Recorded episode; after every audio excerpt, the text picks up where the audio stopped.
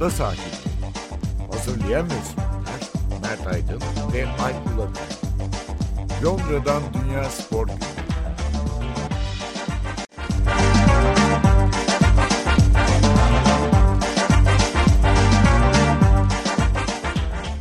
Ada sahillerinden merhabalar. Ben Alp Ulagay. Ben Mert Aydın. Uzun bir aradan sonra ada sahillerinde tekrar beraberiz. Özellikle Türkiye'nin içinde bulunduğu trajedik durum sebebiyle e, biz de bir süre ara verdik tabii doğal olarak. E, korkunç bir deprem felaketi hatta deprem serisi diyebiliriz felaketiyle karşı karşıya kaldı Türkiye. On binlerce kişi yaşamını yitirdi. Milyonlarca kişi evsiz kaldı. Yani öncelikle ada sahilleri olarak ölenler için geride kalanlara başsağlığı diliyoruz. Ve elbette yaralılara, evsiz kalanlara da geçmiş olsun. Ee, çok feci bir durum. Yani Evet. bu hafta herhalde Birleşmiş Milletler'in bir hesabı vardı. 100 milyar dolardan fazla bir zarardan söz ediliyor. Yani can kayıplarını zaten geri gelmeyecek olanları bir kenara koyuyorum. Hani herhangi bir ülkenin altından kolay kolay çıkamayacağı bir durum ama e, herhalde biz uzaktan da olsa tabii izlemek zorunda kalıyoruz. Eş, dost, tanıdık. Buradaki hı. eşin, dostun, akrabaları onlar var tabii o, o bölgede yaşayan. Sık sık e, izlemek, dinlemek, temas etmek zorunda kaldık. Bir takım tabii Birleşik Krallık'ta da İngiltere'de de yardım çalışmaları oldu zaten. Hani buradaki işte. Türkler, Kıbrıslılar vesaire herkes seferber oldu gerçekten. Ama hani yayın yapmak pek mümkün değildi zaten. Spor, Türkiye'deki spor tamamen durdu zaten uzun bir Hı hı hı. süre. Yani açı- a- açıkçası Hı hı. hani böyle büyük, büyük acılar yaşanırken Arsenal şöyle yapmış, Manchester United bunu yapmış demek de çok kolay değil yani hani bunu konuşmak çok mantıklı gelmedi. O arada bazı takımların Avrupa Kupası maçı oynadığını gördük basketbolda falan. Yani bize garip geldi. Depremden herhalde iki gün sonra Gaziantep FIBA Europe Cup maçına çıktı galiba mesela falan. Yani böyle bir e, Hı hı. kadın basketbol milli takımı 4-5 gün sonra maç oynadı. Yani onu durduramadılar yani. Yani işte Basketbol Federasyonu zaten genelde beceriksiz bir federasyon. İşte iki hafta her şey durmuş Türkiye'de hatta daha bir ay Hı neredeyse. hı. Yani o Ve de takımların yani hani uluslararası Hı. evet ve de uluslararası e, kamuoyunda da vehameti kabul edilen ve hani çok fazla konuşulan gazetelerde, televizyonlarda hep önde olan bir haber yani bu. Hani sonuçta herkesin bildiği, gördüğü bir haber. E, bu hani rahatlıkla halledilebilir ve herkesin de anlayışla karşılayabileceği bir durum olabilirdi. Bir de tabii siyasi kısmını burada bütünlüğü konuşmayız ama yani liyakat meselesi uzun süredir Türkiye'de dile getirilen. Hı. İşte burada onun korkunç bir yansımasını gördük yani bir sürü alandaki hı. herhalde. Evet. Yani hem öncesiyle çünkü deprem engellenebilecek bir şey değil ama depremden hasar görmeyi bir şekilde e, önleyebilir, minimize edebilirsiniz. Yani bunu yaparken liyakat var. Bir de tabii sonrasındaki müdahalede yani kurtarma çalışmaları, yardım Doğru. çalışmaları. E, yani liyakat kelimesinin ne kadar önemli olduğunu Doğru. Tabii aslında e, evet bir, bir, bir sürü bir, on binlerce insan dediğin gibi hayatını kaybederken e, doğal olarak hani bir spor konuştuğumuz için hayatını kaybeden sporcular da oldu. Özellikle e, o küçük voleybolcular, genç voleybolcular hakikaten herkesin Kıbrıslı e, voleybolcuları diyorsun değil mi? evet evet evet Adıyaman'daki yani o dandik Adıyaman'da otelde. o- evet evet yani e, herkesin içi gitti. Sanki herkesin kendi çocuğu gibi orada e, yaşamını yitiren kardeşler. E, onun dışında yine Hatay sporlu Christian Atsu e, İngiltere'de de tanınan bir futbolcuydu. Burada da e, saygı duruşunda bulunuldu onun için. Daha önce Türkiye'deki depremde yaşamını yitirenler için saygı duruşu yine İngiltere'de yapıldı Premier Lig'de. Ama ondan sonra da Atsu'nun e, cansız bedeni çıkarıldıktan sonra da Atsu için e, burada e, bir tören yapıldı. E, oynadığı bir sürü takım var çünkü. Chelsea, Everton, tabii tabii Newcastle değil mi? En az Newcastle üç, en az üç tabii takımda oynadığı için ya tabii. uluslararası yansıması en çok olan futbolcu oldu galiba. Bir de bence basketbolcu Nilay Erdoğan'dı değil mi? Evet, Yaşamını evet. yitiren Ve basketbolcu. de e, handbol milli takımı kaptanı Cemal Kütahya hayatını kaybetti yine. E, çok önemli bir hani oyuncu.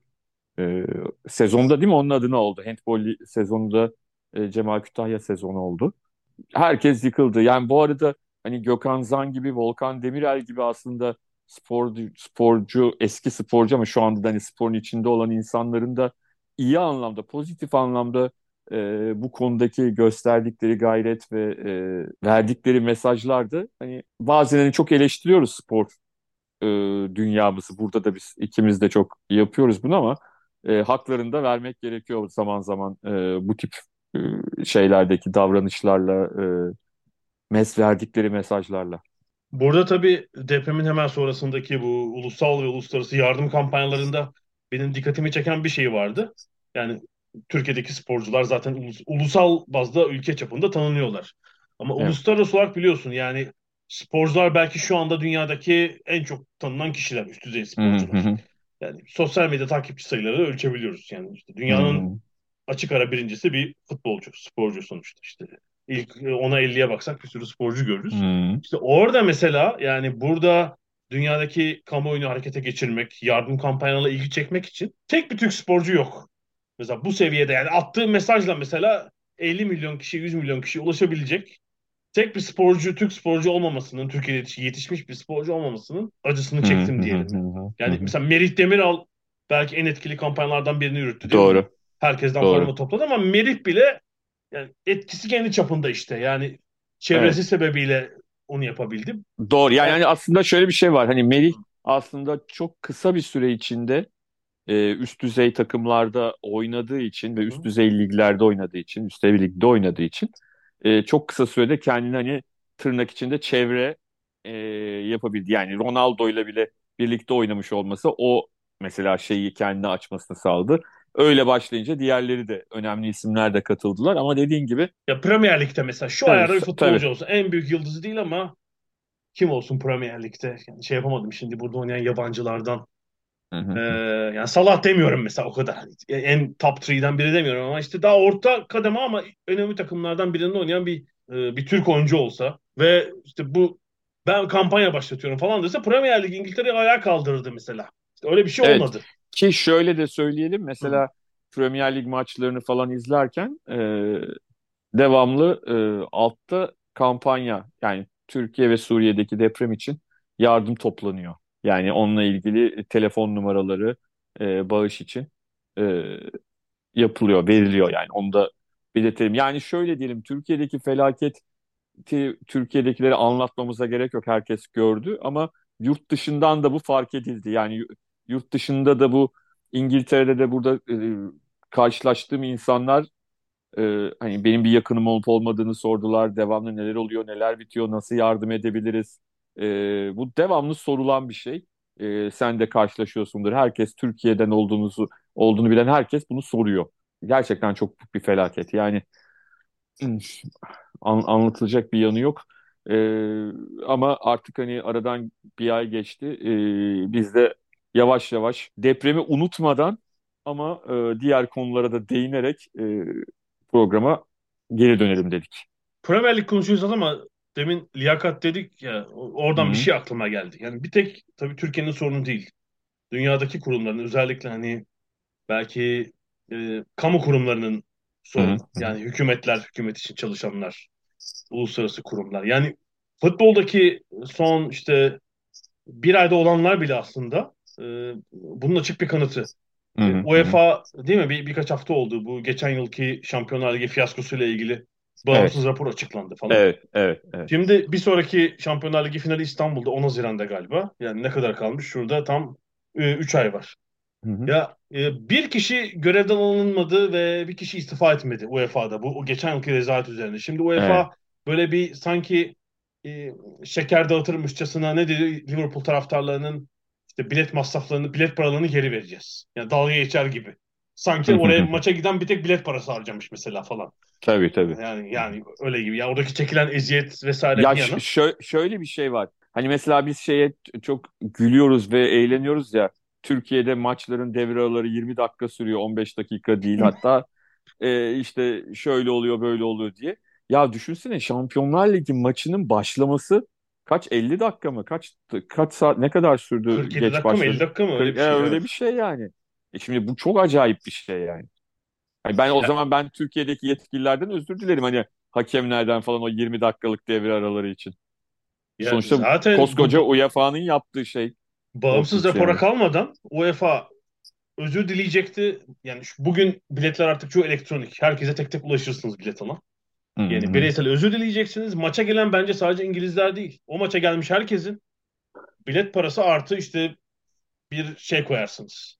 Hani 1000 euro değil ama işte 300 euro da Hı hı, masraflarınızı karşılıyor. Yani UEFA o geçen yıl Şampiyonlar Ligi finalindeki gelirini gözden çıkarıp böyle bir e, şey yapmalıydı yani. Bir, Abi bin tane yol var. Yani e, bu sezonki bir maça bedava getirirsin. Bilmem anlatabildim mi? Hani direkt para da vermiyorsan. Bin tane yöntemi var yani e, bu- bunu halledebilecek.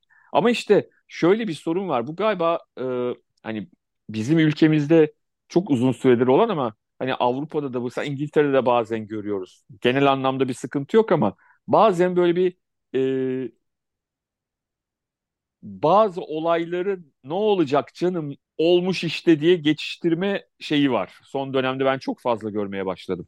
Yani Avrupa'da da bunları görmeye başladım. Bu iyiye işaret değil Avrupa açısından. Türkiye'de çünkü çok yıllardır artık Türkiye'de bir sistem olmuş bu. Hani anladın mı? Türkiye'de bu sistem. Standart Yani değil mi? Standart Evet, yani uygulama. 25 dakikalık devre arası da olur. Kuralları işte e, ligin 10, 22. haftasında kuralda değiştirirsin. Bin, bin tane şey yapılıyor Türkiye'de. Artık buna alıştık. Ama e, artık Avrupa'da da işte UEFA UEFA şey olmaya başladı. UEFA ve FIFA tabii doğal olarak e, bambaşka bir noktaya gelmeye başladı. Yani bazı kişiler kendi yerlerini koruyabilsin diye, bazı kişiler popolarını sıcak yerde tutabilsin diye sorumluluk almak almıyorlar. Yani sorumluluk almıyorlar. Sonra da hani yüzlerine vurulunca bu e, durum, aa öyle miymiş ha ha ha falan yapıp geçiştiriyorlar. E, bunu çok fazla görmeye başladım. Futbol dünyası da bunun için bir şey net yani görüyoruz. Yani İngiltere, İngiliz futbolunda bu pek yok ama ben İngiltere'de başka noktalarda bunu görmeye başladım bazı tabii konularda. insan yaşadıkça tabii görüyor yani. Tabii tabii. Türkiye'deyken belki Avrupa'dakini, İngiltere'dekini bu kadar yakından fark etmiyor. Evet evet. İşte ülke değiştirince insan e, fark ediyor. Yani işte İstanbul 2023 finali öncesi aynı güvenlik organizasyon kadroları UEFA'da görevde duruyorlar. Yani aynı Evet kişiler. evet. Yani İstanbul'da umarım hiçbir şey olmaz, çok düzgün geçer ama e, bence garip bir durum. Bir şey daha var. E, yani son günlerde okuyorsundur. Bu kadın futboluyla ilgili müthiş bir huzursuzluk var bir sürü ülkede. Evet evet. Fransa, evet. İspanya, Kanada ya kadın futbolcular yana yakıla söyleniyorlar. Memnun olmadıkları şeyler var, dertlerini anlatamıyorlar. E, tipik şu oluyor, çifte standart. Çünkü kadın futbolu tabii 50 yıl geride bıraktırıldığı için erkek futbolunun işte ilgi, gelir, pazarlama her açıdan Evet. gerisinde. İşte e, Fransa'da olan ne gerekti? Yani milli takım kaptanı ben oynamıyorum dedi. Ancak o zaman millet aa ciddiymiş falan dedi. Ya defalarca mail atmış randevu almak için. Kimse dikkate almıyor. Wender Öner'den bahsediyorum işte. Evet evet. Kadın futbolunun herhalde işte En tanınmış evet, yüzlerinden bir yani 10 tanesi. simasından biridir dünyada yani o fiziğiyle falan. Defalarca yani randevu istiyor. Dert sorunumuzu anlatmak Fransa Futbol Federasyonu dikkate almıyor. Şimdi bunun erkeklerde olduğunu düşün. Öner'in e, muadili kimdir Fransa milli takımında? İşte ne bileyim şimdi bıraktı milli takımı Varan falan. Ya böyle bir şikayeti olacak. Ya Varan zaten böyle uğraşmaz. Lekib'e bir tane röportaj verir. O yöneticilerle geçirir bir güzel. Ortalık karışır. Yani böyle Aramaya başlarlar. Ha tabii evet. Böyle uğraşmaz bile. E-mail atayım, randevu alayım falan. Böyle bir şey Ya da olmaz bir bile. tane tweet atması yeter. Boş ver. Ha Ekibe ha şey vermeye e, bile gerek evet yok evet ki. evet. Hiç kendine yoracak ekiple mekiple. Tabii. Tweet'e Instagram'a basar. İşte 50 milyon, kişi görür onu ortalık bir karışır. Öyle bir şey olur. Şimdi ne oldu? Oyuncular şey olduktan sonra işte biz yayın yaptığımız gün Fransa kadın milli takımının antrenörü Conan Diak görevinden alındı. Anca buraya gelmesi lazım. Işte. Ve Evet evet. İspanya'da mesela oyunculara boykot uyguluyorlar 15 kişi. Milli takım kadrosunu almıyorlar. Şikayetleri ne? Ya staff'taki teknik kadrodaki yetersizlikler mesela kadınların eleştirdiği. Dikkate alan yok. Garip bir Evet. durum. Umarım ya bir de Dünya Kupası'nda olduğu bir yıldayız biliyorsun. Kadınlar Dünya Kupası Evet var evet. falan. Az Bence şu anda şu, bence şu anda e, Zabine Wegman falan ellerini ovuşturuyordur. Rakiplerde böyle şeyler olduğu için İngilizler bir anda biliyorsun aradan şey yapmayı bilirler yani. Son Avrupa şampiyonluğundan sonra. E tabii evet işte Fransa öyle. İspanya böyle. Kanada'da sorun var. İşte ABD yine halletti falan.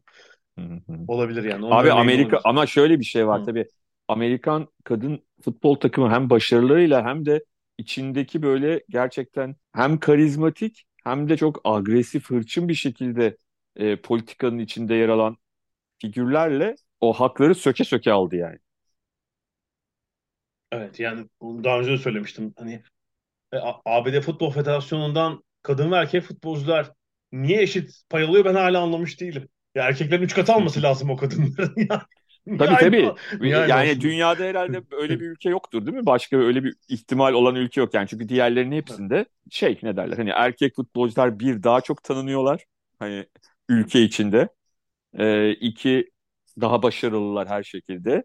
Ee, diğerleri daha geri kadınlar başarısız diye değil daha gerideler senin dediğin gibi. Ee, ama Amerika'da durum tam tersi yani. Evet peki liyakatsizlik bölümünü burada bitirelim. Buradan Premier Lig'e geçelim.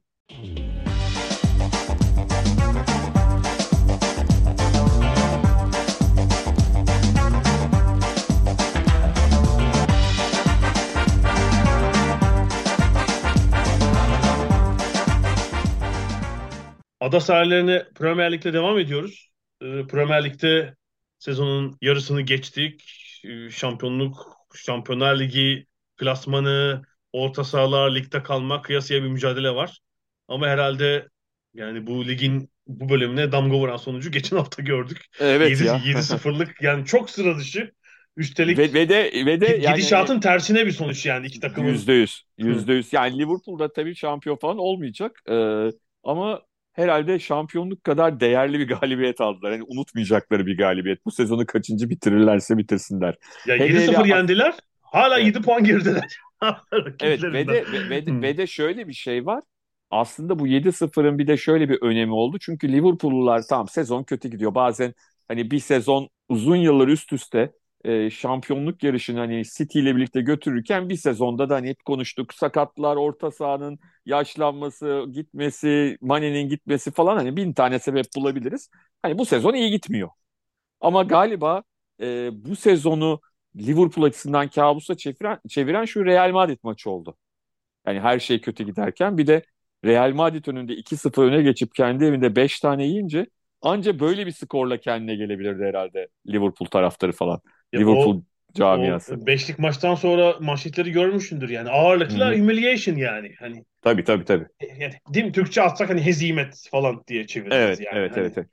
Yani şöyle diyeyim ve de daha komik tarafı e, hani maçın maçı izlediğinde özellikle ilk yarıyı izlediğinde hani maçı birisi kazanacaksa Man United kazanır derdim ben. Maçı ilk yarısını izledim. Evet ilk yarının sonunda Liverpool bir gol attı. 1-0 ilk yarıyı önde kapattı ama hani daha çok oyununu kabul ettiren e, taraf hatta iki tane de önemli pozisyona giren taraf Manchester United'tı. Hani ben şöyle düşündüm o birinci gol olana kadar.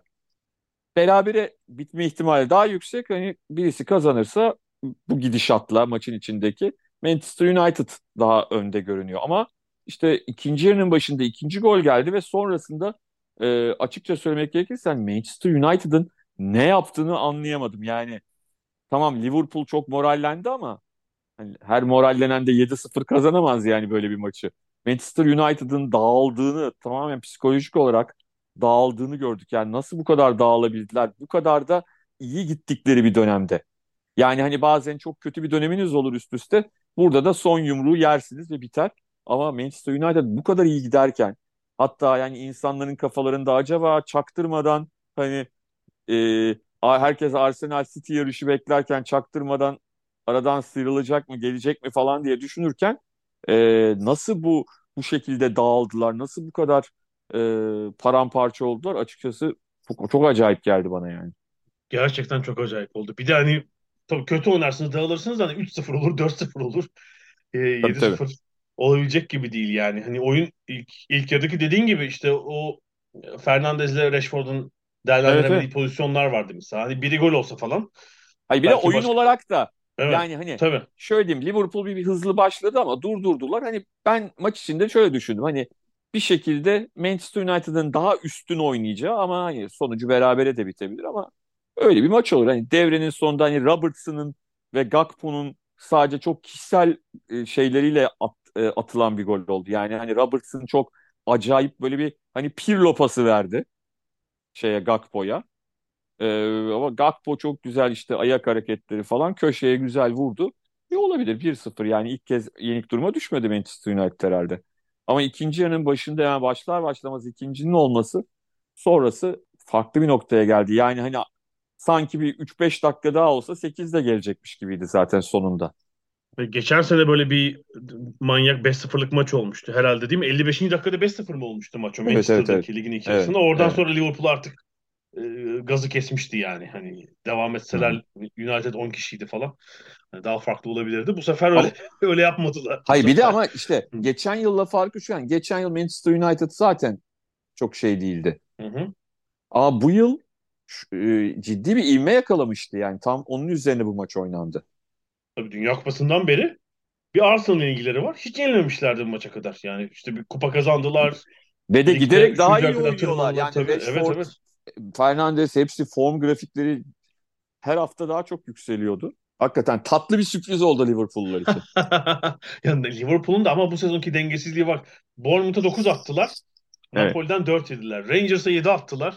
Real'den 5 yediler. Şimdi United'a 7 attılar. Müthiş inişli çıkışlı yani. O geçen sezondan sonra bir türlü istikrara oturtamadı Liverpool. Şu aralar Pep Linders'ın kitabını okuyorum. Klopp'un yardımcısı Hollandalı. Hı hı. E, yedek kulübesinde sık sık görülüyordu televizyonda. E, geçen sezonu anlatan bir günlük aslında. Hı hı. 2000, 2021 yazında anlaşılmış ve kurgulanmış. Sonra da hafta hafta not tutmuş. E, so- onu kitaphaneye getirmişler. İşte bir gazeteciyle beraber çalışarak. Güzel bir iş çıkmış. Yani henüz bitirmedim ama takım nasıl yönetilir, küçük krizler, büyük krizler, gençleri adapte etmek, sağ içi, sağ dışı vesaire hepsini bir arada görmek mümkün. Orada yani dikkatimi çeken bir şey var. İnanılmaz şekilde hani takım olgusu falan zaten var ama bu her takımda vardır. Mesela pres ve pres türleri üzerinde inanılmaz duruyorlar. Yani idmanda bu çalışılıyor ayrıca detaylı olarak. Hı hı hı. Pre- pres türleri. Ve Liverpool'un transferi sezon öncesi, ilk transferi sezon öncesi idmandır. Sezona iyi hazırlık. Sonra da sezon içinde de o takımın e, her bölgesini yaptığı baskı, pres. Bu yani bu sezon tabii o işte kayboldu. Daha önce konuşmuştuk. Yani Mane'nin gitmesi, yeni forvetlerin bu sisteme uyum sağlayamaması, orta sahanın eski belki direncini kaybetmesi falan. Üst üste gelince böyle bir garip Liverpool izliyoruz gerçekten. Ee, o yani her her maçın her dakikasında o acımasız presi yapamıyorlar çünkü. Görüyoruz. Yani United maçının ikinci yarısında oldu. Ee, Herhalde 2-3 golleri top kaparak attılar zaten. Evet ama orada Evet. zaten hani e, resmen hani box stiliyle abandone olmuş bir şey Manchester United. Yani Ee, normalde e, box maçı olsa çoktan hakem e, saymaya başlamıştı yani. Keşke sayı tuşuyla 5-0 bitseymiş. Ama tabii şey de çok komik. E, şeyi görmüşsünüzdür. Sky'da maçı yorumlayan Gary Neville ve e, Jamie Carragher'ın görüntüleri maç sırasındaki. Yani Jamie Carragher'ın e, gollerdeki sevinci ve en sonunda 5. golden sonra mikrofonu atan Gary Neville'ın geriye kendini bırakması e, çok komik. Yani maçı izlerken çok komik. İkisi ama yani sanki şöyleler e, videoda görünen sevinçler falan çok sessiz yapılıyor. Mikrofona konuşurken bunu hissetmiyorsunuz o sevinci. Evet, hiç- E, sonra insan şaşırıyor yani bu ne ne ara yapıyorlar bunu falan diye. Evet Tabii evet orada- yani o konuda çok profesyoneller yani e, şöyle diyeyim tabii ki taraflı olduklarını herkes biliyor ama hani bunu yorumlarına yansıtmıyorlar.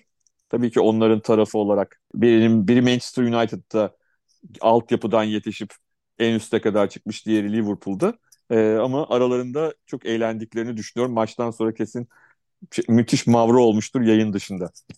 Ee, şeyde de oldu sonra. Ee, Gary Neville stüdyoya geçti. Saunus falan da girdi ya işin içine. Tabii tabii tabii. Zaten orada kavga çıkmaya çok müsait bir durum vardı. Souness'la e, şey oradaydı. e, Roy Keane oradaydılar. Çok iyi. E, ama maçı çok sakin geçirdiler. Yani maçın devre arasında falan çok sakin konuştu ikisi de. E, maç sonunu izlemedim. Maç sonundaki o, o şey kısmında yoktum. E, or- orada ne olduğunu bilmiyordum ama yani Ya orada şu oldu işte Gary Neville stüdyoya gelince şeyi kabul etmek istemiyor. Ee, Saunus'la Carragher Neville'e şeyi söyletmek istiyorlar. Liverpool çok iyiydi. Bir türlü o şey diyor. United çok kötüydü ondan diye. Orada anlaşamadılar bir türlü. Ee, Yani ben açıkçası Liverpool'un çok iyi olduğunu düşünmüyorum. Tabii ki yani kötü değildiler yani ama hani iş 2 2-0'a nasıl geldi Hı. o bile bir garip. Ondan Ya biraz sonra da şeyler kızacak ama Galatasaraylılar kızacak ama 6-0'lık Fenerbahçe Galatasaray maçına biraz benzemedi mi? benziyor. Yüzde Yani- yüz değil tabii Ya- ki. Birebir yani- aynısı olamaz ama Yani çok lig, benziyor. evet. ligdeki gidişatları açısından da yani Fenerbahçe o sezon kötüydü çünkü. Ama hani o Galatasaray- sezonun başıydı daha. Hı. Başı olduğu için tam aynı Hı. değil. Yani daha o sırada Fenerbahçe şeyden kopmamıştı. Tamamen kopmamış. Evet. diyorsun. Daha 6. hafta falandı yani onda bir sıkıntı yok ama şeyler benziyor. Yani maçın içinde de e, Galatasaray'ın daha üstün olduğu dönemde de Fenerbahçe gol attı e, o maçta ve Galatasaray'da da çok kolay bir dağılma olmuştu. Yani 2-0'dan sonra şey 3-0 oldu ve ondan sonra Tabii. bir daha Tabii e, gerisi kendilerine gelemediler. Şey gibi değil mesela yani aklıma düşündüm hani Barcelona'nın Real'i bombaladığı maç ama Barcelona zaten eziyordu oyun olarak. Hani o Tabii şey gibi değil mesela değil. Bayern Münih'in Barcelona'ya 8 8-2'si attığı maç. değil tabii. Zaten Değil. canını okuyor Yani yani. o maç 26 falan da olabilirdi yani. Hani, hani random yani öyle sıradan bir tabii şey seç, sayı seç o olabilirdi yani ne olabilirse o maçta. O iki bile olmayabilirdi zaten yani. Peki Sonra- e, iki Evet. soruyla devam edelim. Aslında bu podcast'ta ara vermeden önce galiba son bölümde konuşmuştuk herhalde. Ben şeyi sormuştum. Yani Liverpool'un ilk dört şansı var mı diye sormuştum. E, sen hayır dedin. Liverpool toparlandı. Şimdi şu 3-4 maçı Evet. kolaydı. Şimdi bundan sonra bir kolay maç var. Sonra hep tepedekiler oynayacağı bir 4-5 zor maç geliyor. Yani Evet, ben mesela Liverpool'un oradaki yine istikrarına güvenemiyorum mesela. O 4 maç Evet, birden e, hayal kırıklığı atabilirler ama ilk üçü bence yakalayamayacak. United dahil ama yani Tottenham da çok fena. Bayağı karıştı kulüp. Doğru. doğru. Ya şöyle oyuncular. söyleyeyim bu arada. Hı hı. Ee, tabii biz bu programı Perşembe günü çekiyoruz. Tottenham Milan maçı son yıllarda seyrettiğim en En zevkli. en çirkin, e, en zevksiz Hani 10 maçta içine girer. Kaçıncı sırada girer bilmiyorum ama hani ben e, şeyi genişlettim. İlk 3 maç falan demiyorum ama en azından ilk 10 maç arasında kesin girer yani. Hani Milan kısmını da anlayabiliyorum. Sonuçta adamlar hani 1-0'ın üstüne yattılar ya da oyunu hani e, farklı noktaya getirmek için onların bir nedeni vardı ama hani Tottenham da bunu aşabilme adına pek bir şey yapmadı. Pek bir şey bir gayret göstermedi. Hani maçın iki tane pozisyonu var. İkisi de 90 artı 6'da oldu. Hani Tottenham bir şeyle bir pozisyon yakaladı e, Kane'le kaleci çıkardı. E, kontratakta da e, Milan'ın topu direkten döndü. Yani e, onun dışında hakikaten içime fenalık getiren arada da Bayern Münih Saint Germain maçına geçtim. Hani belki orada bir şey vardır. Orada Bayern Münih'in ilk golünü gördüm. E orada da o fişi çekti zaten. Orada da bir anlamı kalmadı o maçı izlemenin. Yeniden Tottenham Milan maçına döndüm ama e, çok sıkıcıydı yani.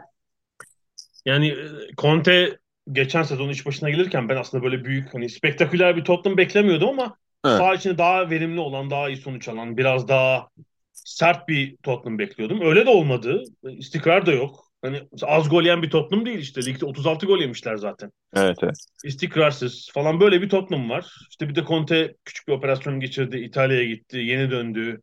Yine Olmadı, bir sezon gitti. olacak. Evet, Ee, evet. Kupalardan elendiler zaten. Evet, hepsinden. Sheffield United'a eğlenmeleri tabii büyük e, sıkıntı oldu yani.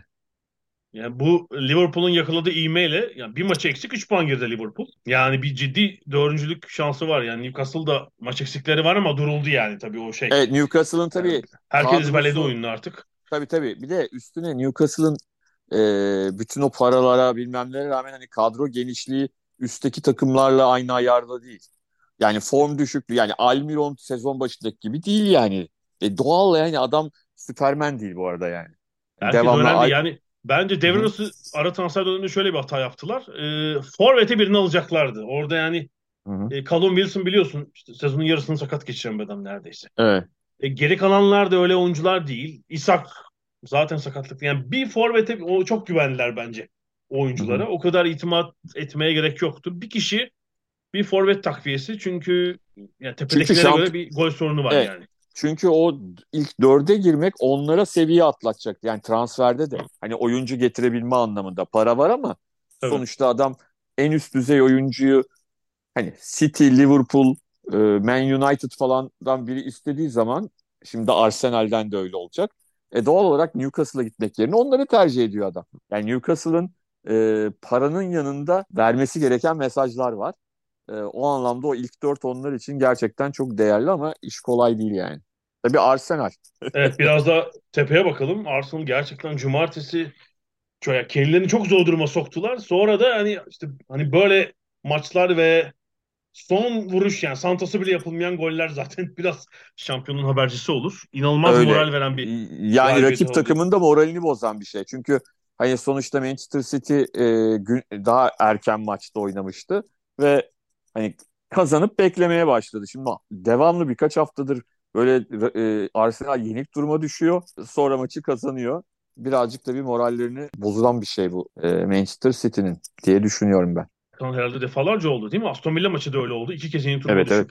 çevirmişlerdi. Evet. 4-2 kazanmışlar deplasman.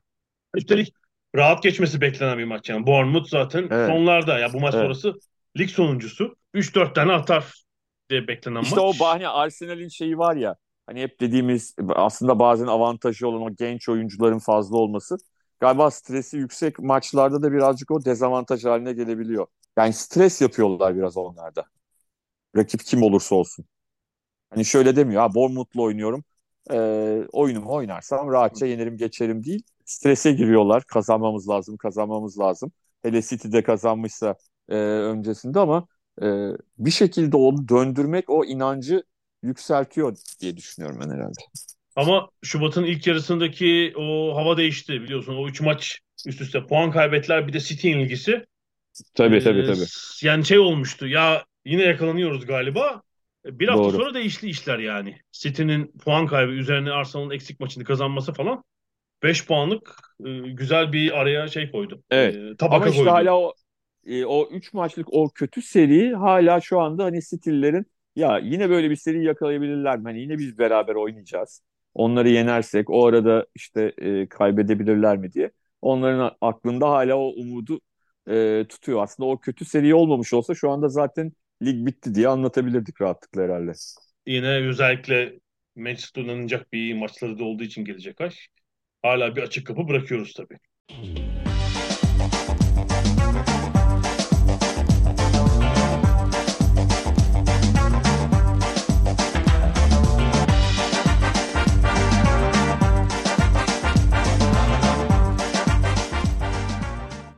Bir de tabii şey karışık. Ya dip çok karışık. 8 takım evet. herhalde diyebiliriz. Hatta 9 takımın e, böyle neredeyse kafa kafaya olduğu bir kümede kalma mücadelesi var. Çünkü bu senenin bence 3 sürpriz demeyeyim. Yani Brighton zaten birkaç senedir iyi ama Fulham ve Brentford'un da eklenip e, böyle yukarılara doğru çıkmasıyla onlar aradan sıyrıldılar. Aston Villa da Emery'nin gelişiyle kendini o gruptan çıkarttı.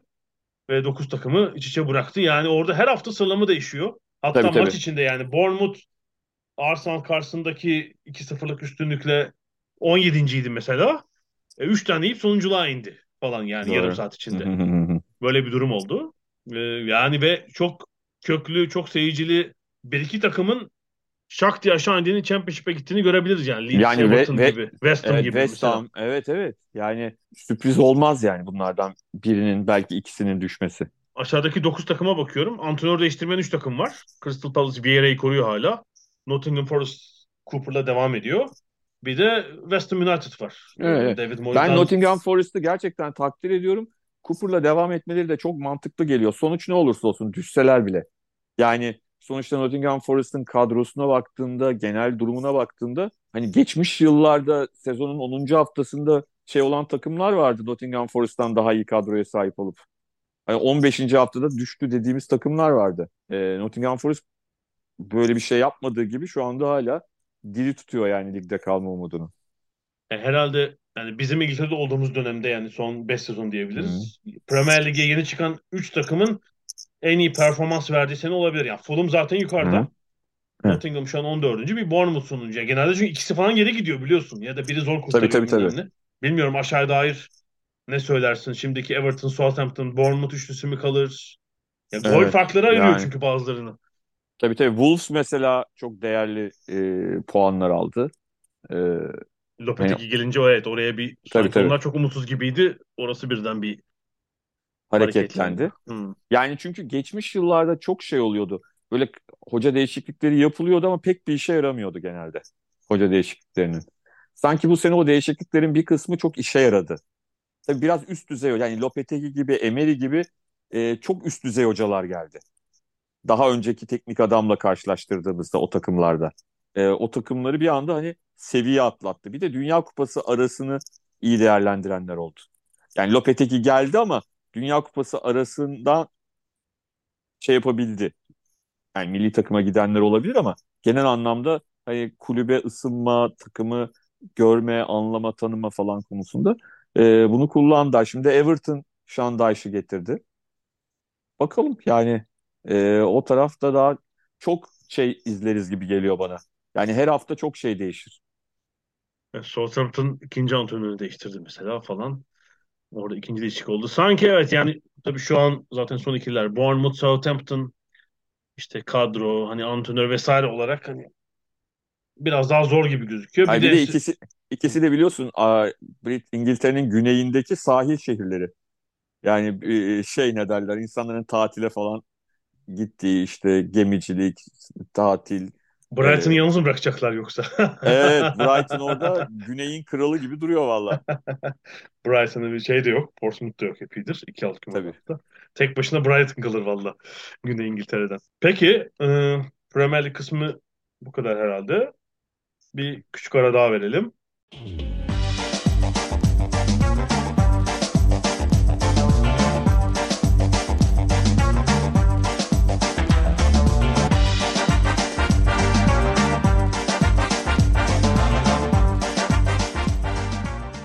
ada sahillerinde son kısa bölümde de bir parça atletizm konuşalım. Atletizmde salon sezonu sona erdi. İstanbul'daki Avrupa Atletizm Şampiyonası'yla. İstanbul herhalde değil mi? İkinci kez böyle bir şampiyona ev sahipliği. 2012 Dünya Şampiyonası olmuştu. Dünya Şampiyonasıydı aynı Ataköy'de, salonda. Ataköy'deki evet. pistte. Evet. Bu sefer de bir Avrupa Şampiyonası oldu. Yani bir sürü tabii ünlü ismin işte Inger Witsen, Warholm, Femke Bol onların geldiklerini gördük. Hatta bir dünya rekoru kırıldı kadınlar pentatlonda. Pentatlonda ee, evet. Yani Hatta bu... ikinci de kırdı. Yani o kadar iyi bir e, müsabaka oldu ki sadece Nafisatu Tiyam kırmadı. Yani gümüş yani il, ilginç tabii. Bu kız sezonunda 5 dünya rekoru var. Yani yazdan daha fazla. Kış yani tamam Duplantis zaten abone. Hani o kıracak. Tabii tabii. Belli. Ama onun dışında işte e, Gülle'de Ren Krauser kendi rekorunu evet. kırdı. 400 kadınlardaki Femke Bol'un rekoru. Değil mi? Kaç evet. yıllık? 40 yıllık rekor. Evet ama tabii orada şunun altını çizmek lazım. Hı. Hani birçok e, şimdi salondaki dünya rekorları biraz daha e, kırılabilir düzeyde çünkü birçok sporcu hani rekor canavarı dediğimiz hı. sporcu türleri e, bunların bir kısmı bazı yıllar en azından şeyi pas geçiyorlar. Yarışmıyorlar ee, tabii evet. Yarışmıyorlar, salonu pas geçiyorlar. Onun da etkisi var. Yani e, dışarıdaki kadar yarışıyor olsalar e, muhtemelen belki e, bu senelere bu kadar kolay rekor kırma şansı bırakmazlardı diye düşünüyorum. Tabii ben bir önceki hafta Birmingham'da bu World Indoor Tour'un finalindeydim e, salonda. Hmm. Orada mesela Dina Asher Smith koştu ama sonra İngiliz gazeteciler işte böyle hani işte tape tuttuk hepimiz. E, Euro'yu sordular yani Avrupa salonuna katılmıyorsun niye falan. Ya ben salonu çok sevmiyorum söyledi orada. Çok sevdiğim Hı-hı. şey değil yani. Tabii bu Birmingham diye geldim falan dedi ama asıl yani yaz tabii hedefi. Ona göre hazırlanıyor hiç yarışmayan ya da az yarışanlar var. Bazı dallar salonda yok zaten. Yani çok görmüyoruz. E, Büyük şampiyonlarda olmuyor.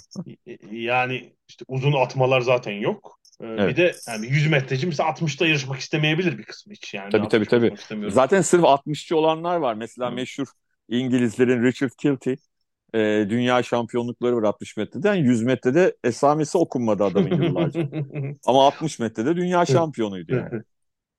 60 metrelik gücüm var. 40'ı koşamıyorum.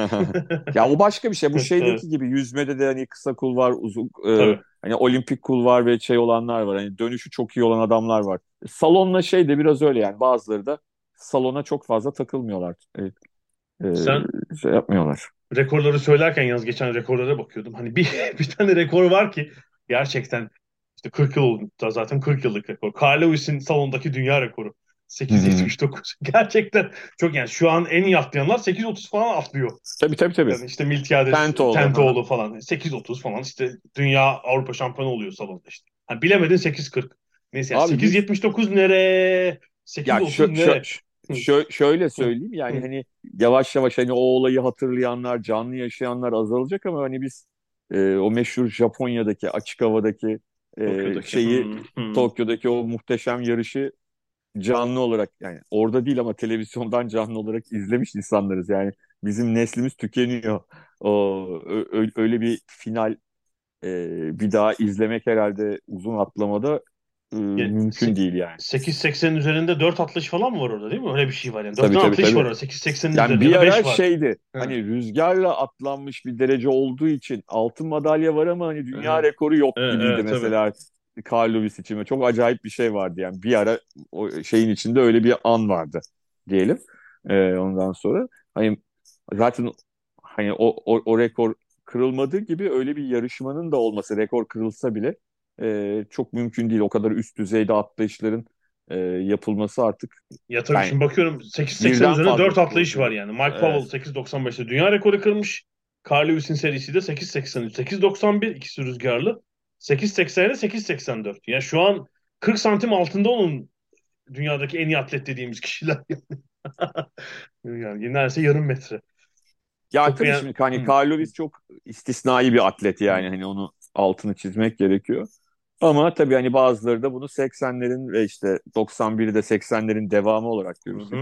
Hani o dönemin e, biraz daha Gevşek diyeyim doping gevşek kontrolleri. gevşek doping kontrollerine bağlayanlar da var yani. Hani anormal karşılamamak gerekiyor ama hani Carl Lewis'in ve Mike Powell'ın da çok yetenekli ve çok gerçekten süper yıldız seviyesinde e, sporcular olduğunu da kabul etmek lazım.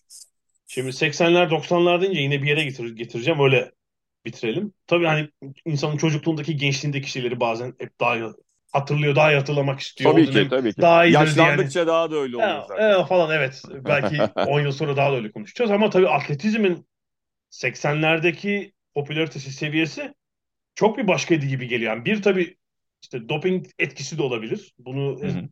bilmeden tam söylemek mümkün değil ama yani zırt pırt mesela rekor aynı haftada 1500'de Evet. 3 dünya rekoru Ama daha az kırıldı. daha az para kazanıyorlardı sporcular. O daha da ilginç yani. Ay bilakis çok para kazanıyorlardı. Şimdi oraya getireceğim. Ya bugün Öyle mi daha fazla para kazanıyor. Yani şöyle tabii görece olarak yani mesela e, hatta geçen kontrol ettim. Carl Lewis ile Ben Johnson herhalde o olimpiyat öncesi yarış için 250'şer bin dolar almışlar.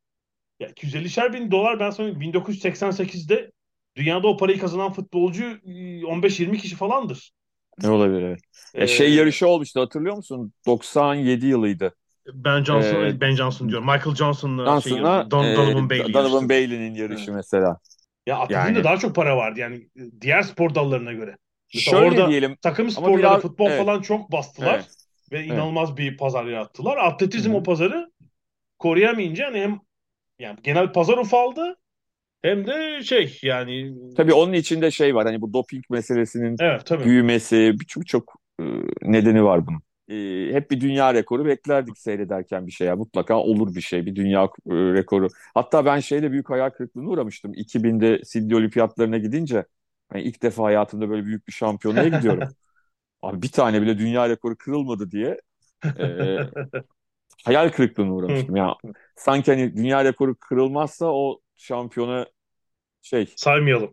saymayalım gibi böyle bir şey. Çünkü ona alışmıştık ama yani öyle bir şey değil tabii yani. Hani atletizmde yarışların güzelliği, rekabetin güzelliği, e, e, bazı unutulmaz yarışlar var. Hani tarihte bunlar da dünya rekoru falan kırılmamış ama yarışın güzelliği, o rekabet, özellikle orta uzun mesafedeki o mücadele falan. O baş, o rekorla e, şey yapılabilecek bir şey değil ama yani çocukken falan rekor kırılsın diye heyecanla sanki sen misin gibi. Tabii buna bağlı olarak bir şey mesela Avrupa Şampiyonası var. Ya şu an dünyanın bir numaralı atleti orada yok. Yani gelmeyeceği zaten bir ay önceden belliydi Duplantis'in İstanbul'a Evet, katılınca. evet, evet. Ya o başka bir kış takvimi çizmiş kendisine. İşte bir hafta önce şeye Clermont-Ferrand'da La Villolini'nin sadece Hı hı. işte sırıkla atlama yarışmasında dünya rekoru kırdı. Çünkü Evet, orada evet. seyirci para mara oraya mesela oraya gidiyor falan. Yani Evet, evet. şeyi sağlayabilmiş değil. Yani yazın da tamam Diamond'lik güzel. 15 yarış falan var. Ya 15 yarışa bakıyorsunuz. İşte en iyilerin bir kısmı orada var, bir kısmı orada yok. Yani Hı hı. şeyi sağlayamıyor. Halbuki ya zaten az yıldızı var atletizmin. Böyle üst düzey bir yarışma varsa şeyden bahsetmiyorum. Dünya şampiyonasına gidiyorlar, olimpiyata gidiyorlar. Hı hı. Yani o yarışmada onun hepsini görmeliyiz biz. Yani sakat olan hariç. Yani ben böyle katılmıyorum, etmiyorum. Belki tenis gibi bir şey tasarlamak lazım. Yani 15 değil, 4 büyük yarışma yapılması lazım. Ama bunlar tek gün değil mesela. 3 gün sürecek.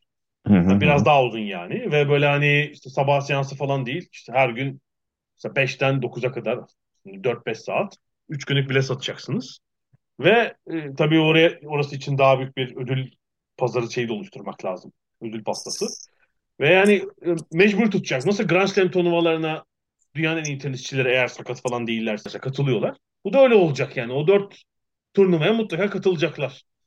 Yoksa işte ben oraya katılıyorum, oraya katılmıyorum soruyorsunuz. Benim programım diyorken. Programda nasıl olmaz işte Diamond League.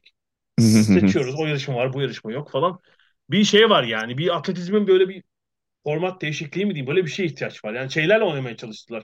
Yok uzun atlamada iki hakkı eksilti. Onunla olmuyor ki. Falan ya onunla Bir şey olmaz tabii, değiştirmiyor yani. tabii. O bir şey değil yani o günü yani televizyon yayınını kurtarma amacıyla yapılmış bir şey. Yani uzatmadan böyle daha hani çabuk e, popcorn gibi bir şey böyle çabucak hemen tüketilecek e, bir hale sokmak için değişiklik olsun. Ya onu da devamlı değiştirdiler çünkü ilk hak, olay da çok saçmaydı. Yani 5 tane hak yapı atlanmış. Altıncıda 3 tanesini bir daha atlayın orada en çok kalan kazansın gibi saçma sapan bir şey yapıyorlardı. Neyse onu en azından değiştirdiler şimdi biraz daha mantıklı bir hale getirdiler ama o, o, o işte birçok farklı konu var konuşulması gerek. Yani dünya atletizminin yönetim şeklinde bir problem var zaten. Yani geçmişteki e, bir önceki yönetimin zaten hani skandallarla patlamasının ardından diyelim. E yani yine o yönetimin bir parçasının yönettiği, hala bir takım e, eski şeylerin devam ettirilmeye çalışıldığı, ittirilmeye çalışıldığı falan bir şey var, bir organizasyon var. İşte politikadan etkilenen, işte hani Rusya-Ukrayna olayı olmadan önce de hani bir Rusya Rus sporcularla ilgili bir takım şeyler vardı. Benim itirazım yok. Doping meselesiyle ilgili bir itirazım yok ama hani diğer taraftan da çok acayip yönetildi yani bu şeyler. Dünya Atletizm Federasyonu tarafından. Çok şey değil hani başında programın başında UEFA UEFA dedik ya hani burada da atletizmin yönetiminde de e, sıkıntı olduğu açık yani. Evet. Çünkü çok seviyoruz. Hani bir geri plana düşüp daha böyle bir ikinci Ya bir kere hale gelmesini istemeyiz yani. Evet. Tabii tabii. Yani şöyle bir şey var. Şimdi futbolun bir sürü kuralları var. Basketbolun bir sürü kuralları var. Voleybolun, işte takım sporlarının falan. Ama şimdi atletizmde hayatında hiç atletizmi izlememiş birisi bile e, çok büyük merakla hiçbirini tanımasa bile sporcuların izleyebilir. Kural yok. Ya en önde bitiren kazanacak işte ya koşu yarışı yani. Evet. Anlatabildim mi? Değil mi? Ya hani şey olabilir. Anlaması en zor mesela heptatlon, dekatlon olabilir. Çünkü puan falan var ama Evet, geri evet. bir tane dal yani. Geri kalan Evet. uzağa Birinde en atlayan, uzağa atan, en iyi koşan Aa, kazanır evet. yani. Yani bu çok basit bir şey. Bunun için kural bilmeye gerek yok bilmem ne. Yani azıcık 30 saniye birisine bir şey anlatırsan der ki ya bu e, tabanca niye ateşleniyor bilmem hani çok basit bir takım şeyleri 2 dakika içinde anlatarak bütün e, atletizmi anlatabilirsin birine. Hem temel bir spor hem de herkesin anlı, kolayca anlayabileceği ve kolayca ve zevk, zevk alarak izleyebileceği bir spor dalı. Doğru yönetmek yani tek yap, yapmaları gereken bu doğru yönetmek. Ama e, bunu başarmakta zorlanıyorlar. Dedim bir, bunun bir sürü nedeni var. Yani bir tek e, nedeni yok. E, bu yönetimi başarama, yönetmeyi başaramamın. Sporcuları da kontrol edemiyorlar dediğin gibi. Peki bununla bitirelim bu haftaki ada sahillerini. Evet son olarak şöyle bitirelim. Ee, Depremde yakınlarını kaybedenlere, dostlarını kaybedenlere başsağlığı diliyoruz tekrar. Ve elbette yaralananlara, e, evlerini kaybedenlere büyük geçmiş olsun. Ee, En uzun. e, Umarım kısa sürede yaralarını bir parça olsun sar- sarabilirler. Bir sonraki yayına kadar görüşmek üzere diyorum. Hoşçakalın.